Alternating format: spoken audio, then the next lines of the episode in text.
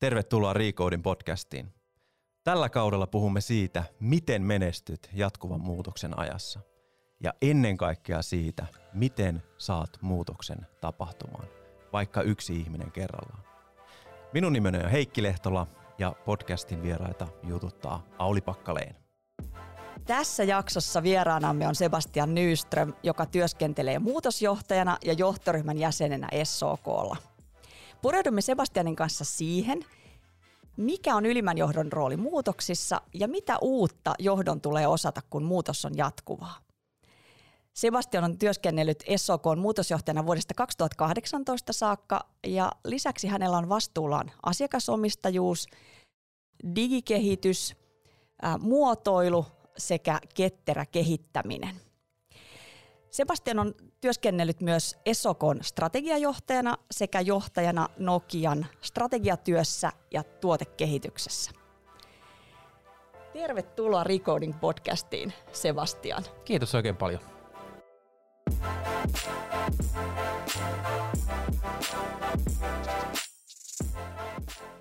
Mitkä on sun kriteerit sille, että muutos on onnistunut?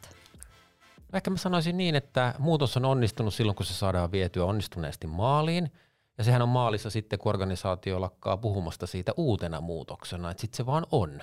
Kyllä, pikkusen on työtä tehtävänä tai tämä meidän uusi prosessi tai uusi järjestelmä. Näin. Toi on itse asiassa todella hyvä, hyvä vinkki kaikille, että pikkusen täytyy vielä jumpata, jos se sana uusi sinne väliin tulee.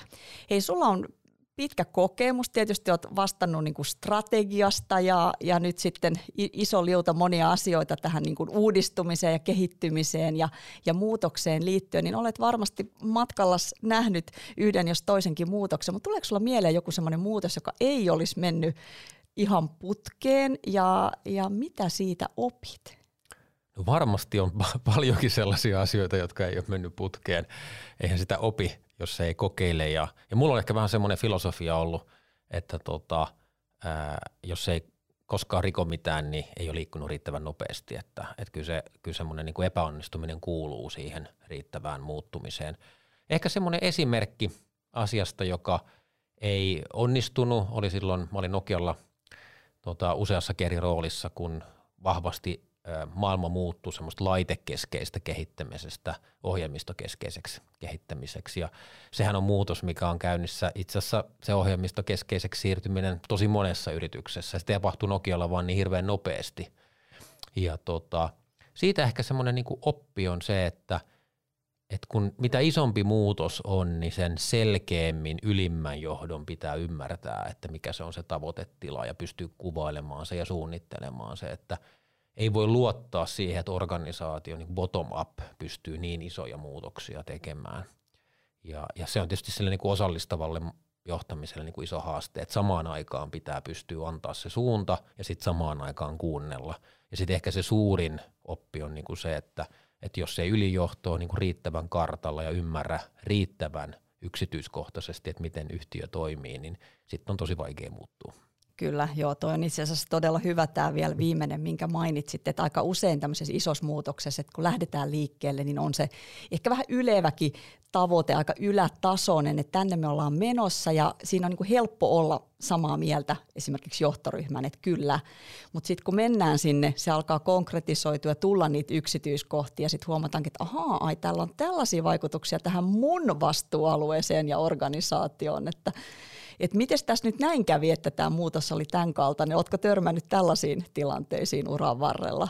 Niin mä ehkä sanoisin niin, että et, et, vähän tämmöinen niin kuin good to great, build to last henkisesti, niin, niin, niin kyllä, siinä, äh, kyllä siinä on semmoinen totuus siinä, että ylimmän johdon pitää olla tosi hyvin sisällä siinä, että mitä yhtiö tekee. Et silloin, kun, silloin kun ei ole iso muutosnopeutta, niin, niin silloin tavallaan asiat pysyy aika hyvin raiteella, jos on hyvä organisaatio, mutta sitten – organisaation tehtävähän on pitää asiat raiteilla. Kyllä. Ja sitten jos halutaankin muuttaa raideleveyttä, niin, niin se vaatii tosi paljon ohjaamista ja pitää ymmärtää, että missä järjestyksessä miten muutokset tehdään. Ja useinhan se muutos tarvitaan, koska se ei ole tapahtunut ehkä orgaanisesti, niin silloin kiihdytetään jotain, niin kyllä se, kyllä se vaatii semmoista aika vahvaa osallistamista.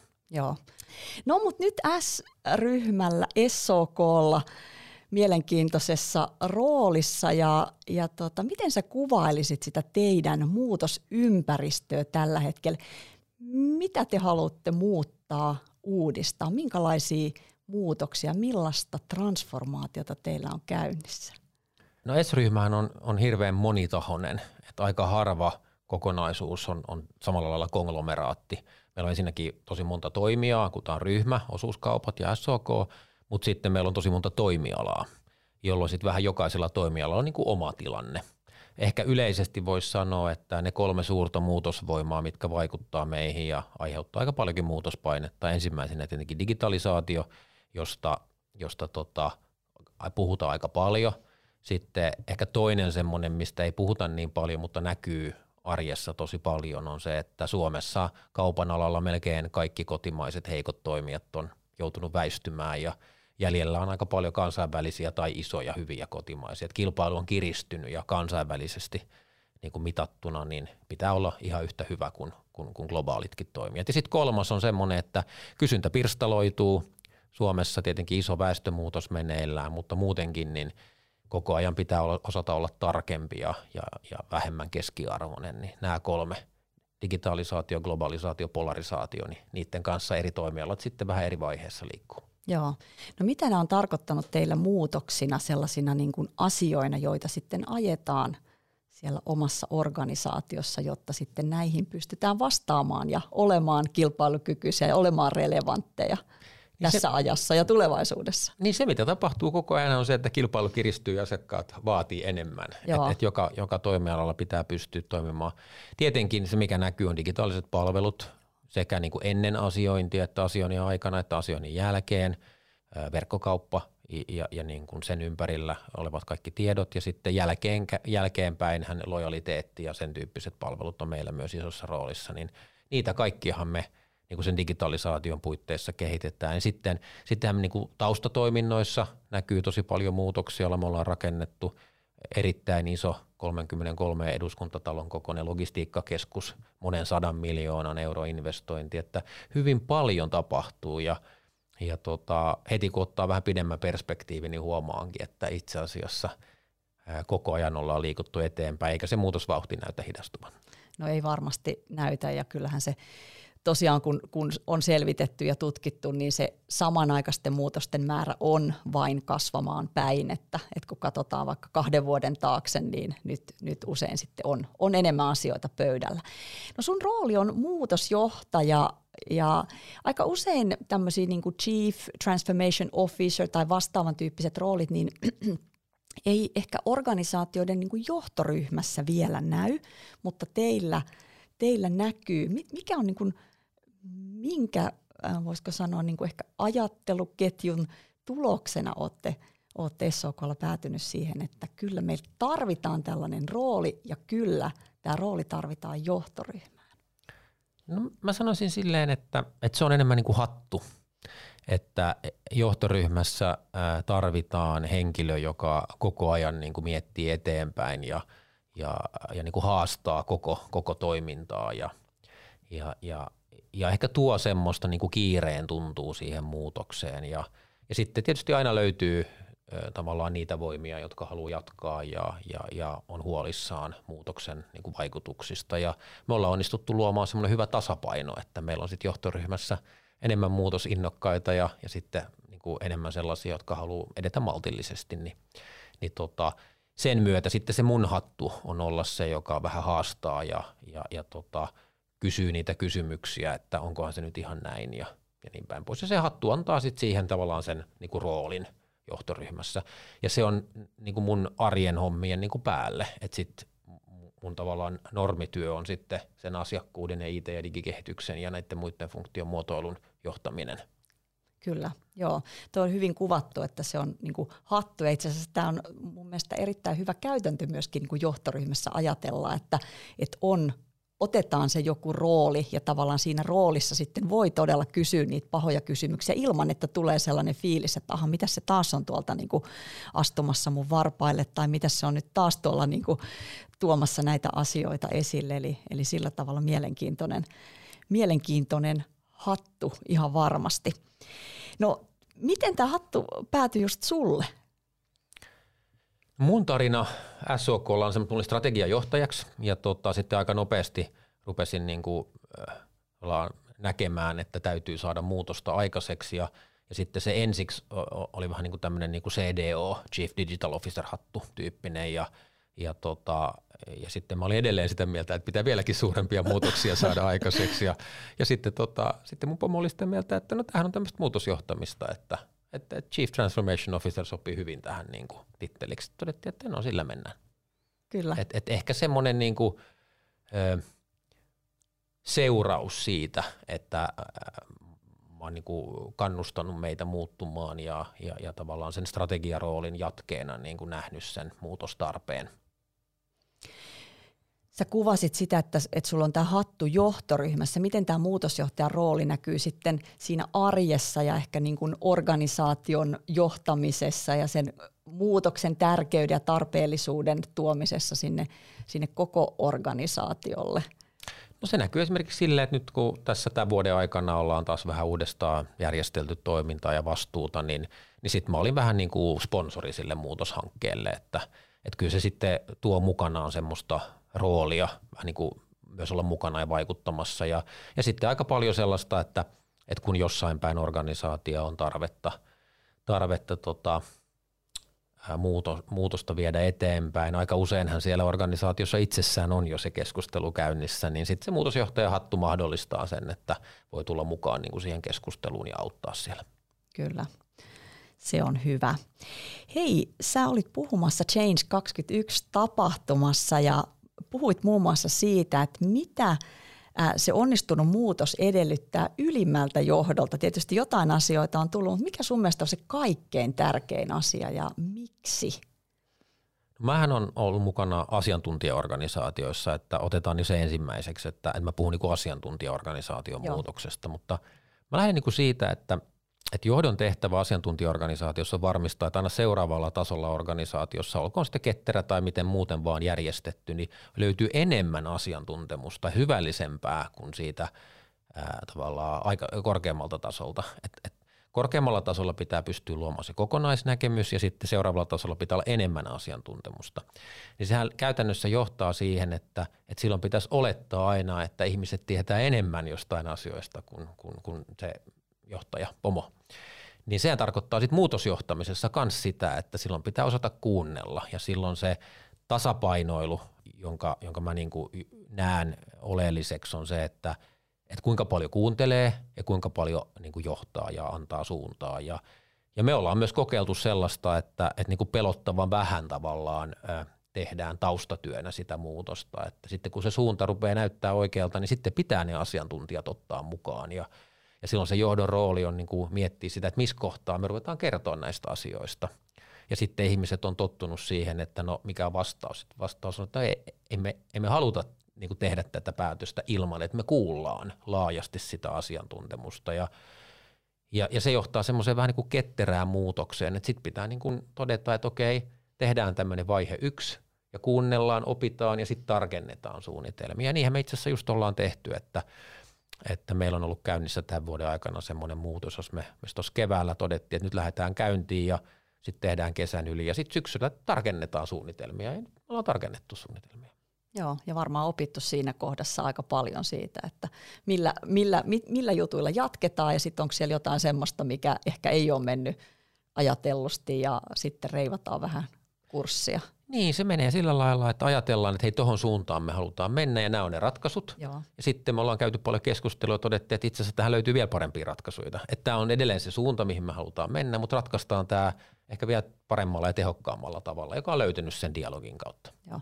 Tuo on todella hienoa kuulla. Monessa organisaatiossa vielä se ajatus on sellainen, että, että meillä on tämä kehitysvaihe ja sitten me aloitetaan implementointi tai jalkautus sille asialle ja teillä selkeästi tuntuu, että nämä asiat menee aika lailla käsi kädessä sillä, että otetaan ihmiset mukaan, kuunnellaan, varmistetaan se osallistuminen, se itsessään on jo sitä erinomaista muutosjohtamista ja, ja tehdään niitä, niitä tavallaan sitä kehitystä tai sen toimintatavan tai jonkun muun määrittelyä siinä samalla, kun sitten, sitten tuota, saadaan porukat mukaan ja innokkaana siihen muutokseen. Joo, mutta onhan se myös äh, vaati rohkeutta ja, ja haastavaa, koska perinteisesti niin kuin halutaan, että on vastauksia. Joo.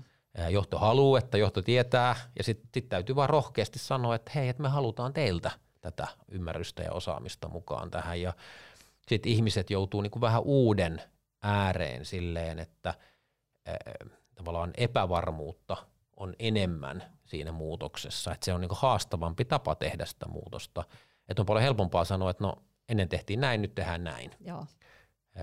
Ja silloin on niinku varmuus. Nyt sitten sanotaan, että no ennen tehtiin näin, että me haluttaisiin ehkä vähän tohon suuntaan mennä, auttakaa meitä, niin kyllä se aiheuttaa sit paljon enemmän semmoista epävarmuutta ja, ja organisaatiota pitää sitten niin kuin tukea ja tuoda sitä turvaa niin kuin muilla tavoilla. Joo. Miten, miten teillä sitten ihmiset organisaatiossa on ottanut tämän tyyppisen tavan kehittää ja viedä läpi muutoksia? Onks, al, alkaako se niinku tuntua ihmisistä sille niinku jo normaalilta tavalta vai onko se sitten niin, että joka kerta ollaan siinä, niinku, että äh, onko tämä nyt se tapa, että eikö se olisi paljon kivempi, että täältä nyt tulisi se suunnitelma ja täältä tulisi että me ollaan täällä laboratoriossa nyt tällainen tehty, että ottakaapa ja ottakaa käyttöön vai, vai mitä, miten ajattelet? No mä sanoisin niin, että itse asiassa se ei ole niin kuin ihmisten kannalta erilainen prosessi, koska realiteetti on, sitä ei koskaan pystytä suunnittelemaan loppuun saakka kuitenkaan. Joo. Niin se on vähän samalla lailla kuin kun ajatellaan niin kuin perinteisellä projektimenetelmillä, että kun se on niin kuin tosi hyvin suunniteltu, niin kaikki on selvä, mutta sehän on vaan niin kuin huijausta. Että luullaan, että se on hyvin suunniteltu, mutta mitään ei oikeastaan pysty mallintaa kokonaan ennen kuin sen tekee. Mm, se on niin kuin hypoteesi siinä vaiheessa. Niin, no sitten se voi olla aika oikein, mutta sitten kuitenkaan se ei ole ihan oikein. Niin mä näen, että sitten loppupeleissä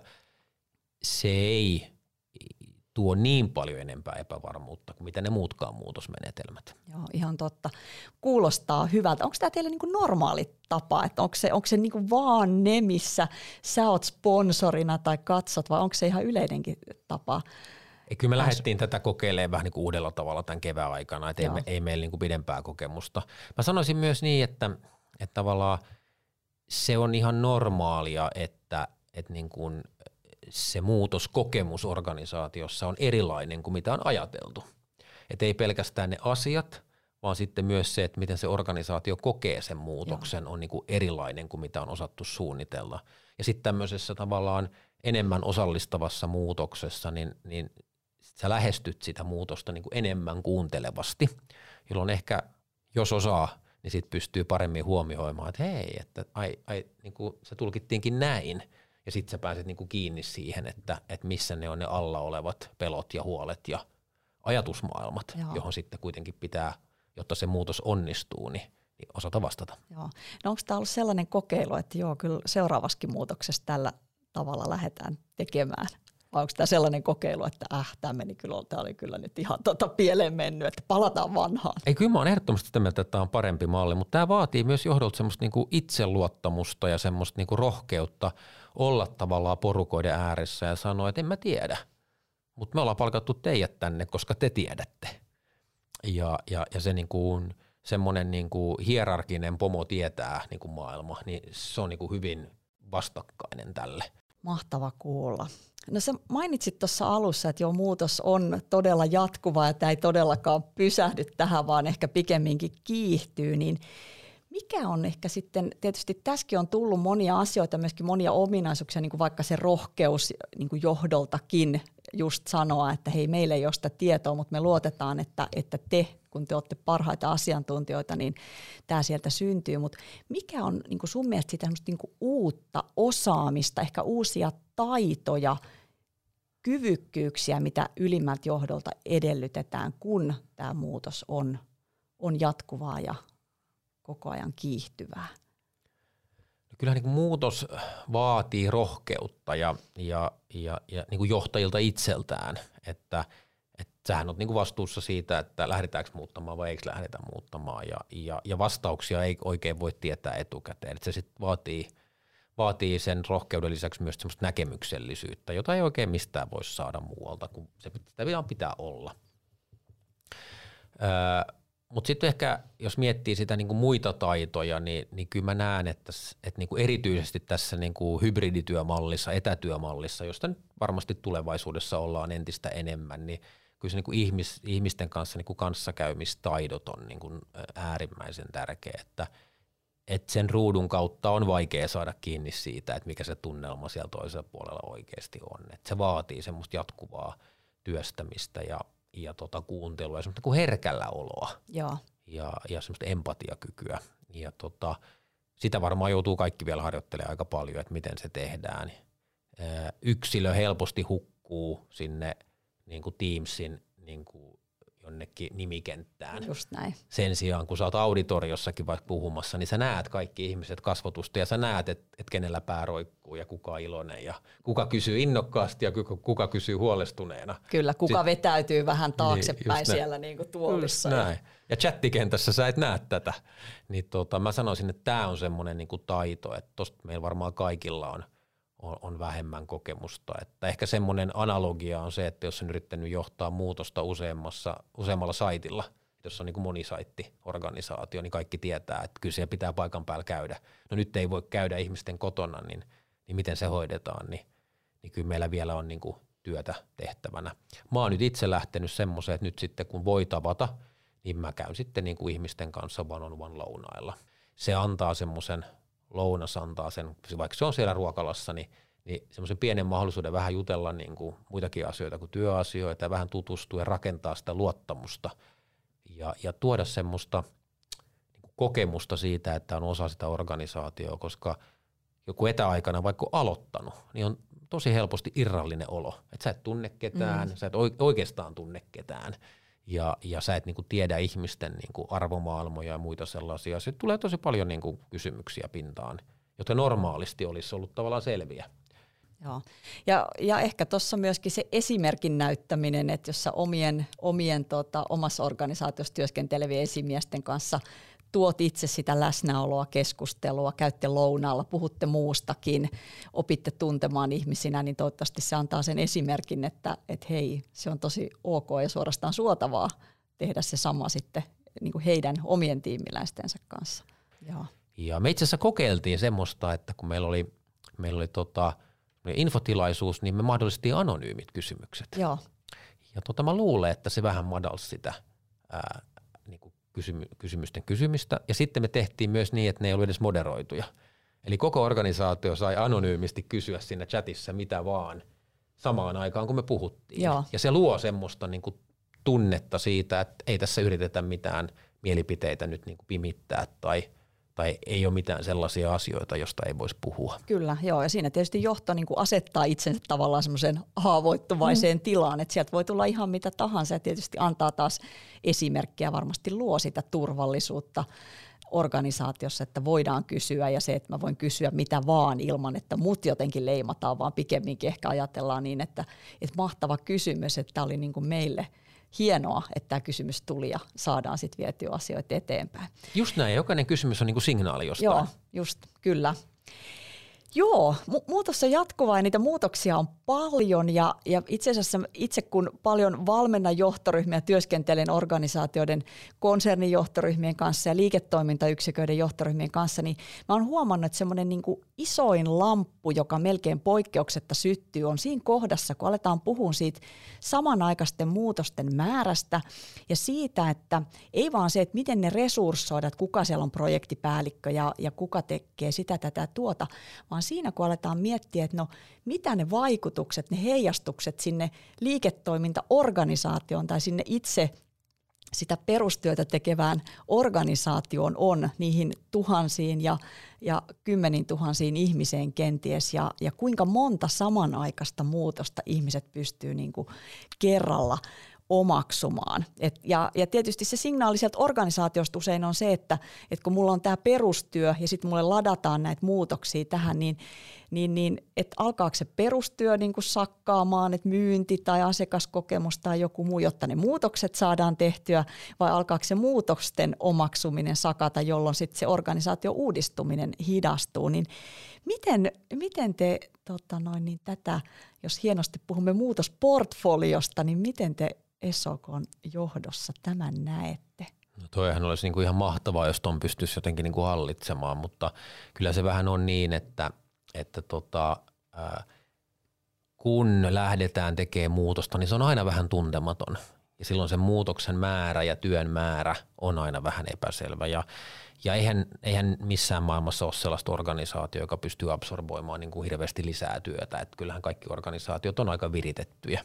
Niin sitten kun tulee muutoksia, niin sitten tosi helposti tulee se, että onko meillä aikaa pysähtyä ja hypätä fillarin selkään. Muutosten on tarkoitus kuitenkin nopeuttaa.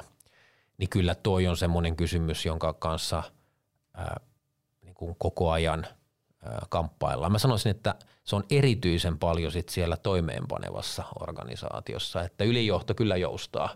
Niin mä oon tullut siihen tulokseen, että yksi tärkeä syy entistä nopeammin muuttuvassa maailmassa järjestäytyä niin kuin ketterien menetelmien mukaisesti on juuri se, että koko ajan pystytään priorisoimaan ja jokainen tiimi pystyy niin kuin sitä omaa – työtäkin kehittämään. Ja se on yksi oleellinen asia siinä ketterässä kehittämisessä, että se tiimi koko ajan miettii, että miten se toimii, jolloin siitä tulee paljon muutoshalukkaampi. Joo. Palautteen antaminen, retrot, postmortemit, kaikki nostaa sitä niin kuin ajattelua, että hei, meidän pitää muuttua, me halutaan kehittyä. Ja mä luulen, että se on semmoinen niin kuin työkaluboksin palanen, joka on niin kuin tärkeä osa tätä muutoskyvykkyyttä. Hei, ihan tähän loppuun olisi kiva kuulla, että mikä on sun mielestä se sun ehkä mielestä paras tapa, sun niin kuin lempitapa ottaa ihmiset mukaan muutokseen, se, että koetaan, että ollaan, ollaan mukana tässä muutoksessa?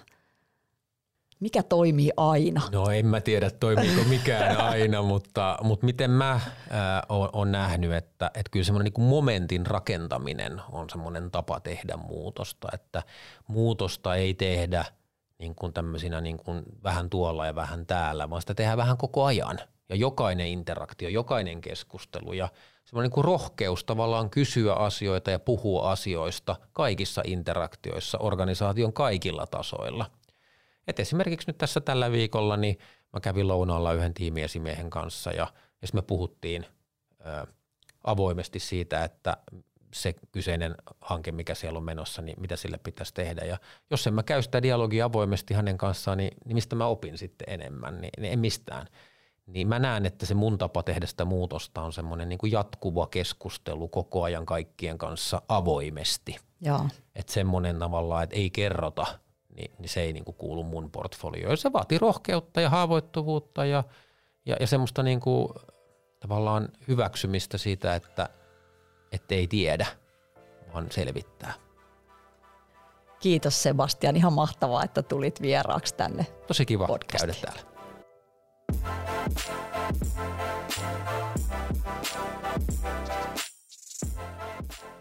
Kiitos, että kuuntelit. Toivottavasti sait tästä jaksosta kohokohtia, näkemystä ja konkretiaa arkeen. Mitä sinä teet tämän jakson perusteella muutoksessa eri tavalla? Seuraavassa jaksossa aiheena, mitä projektien vetäjien ja muiden kehittäjien tulee osata, kun muutos on jatkuvaa. Seuraavan kertaan, moi moi!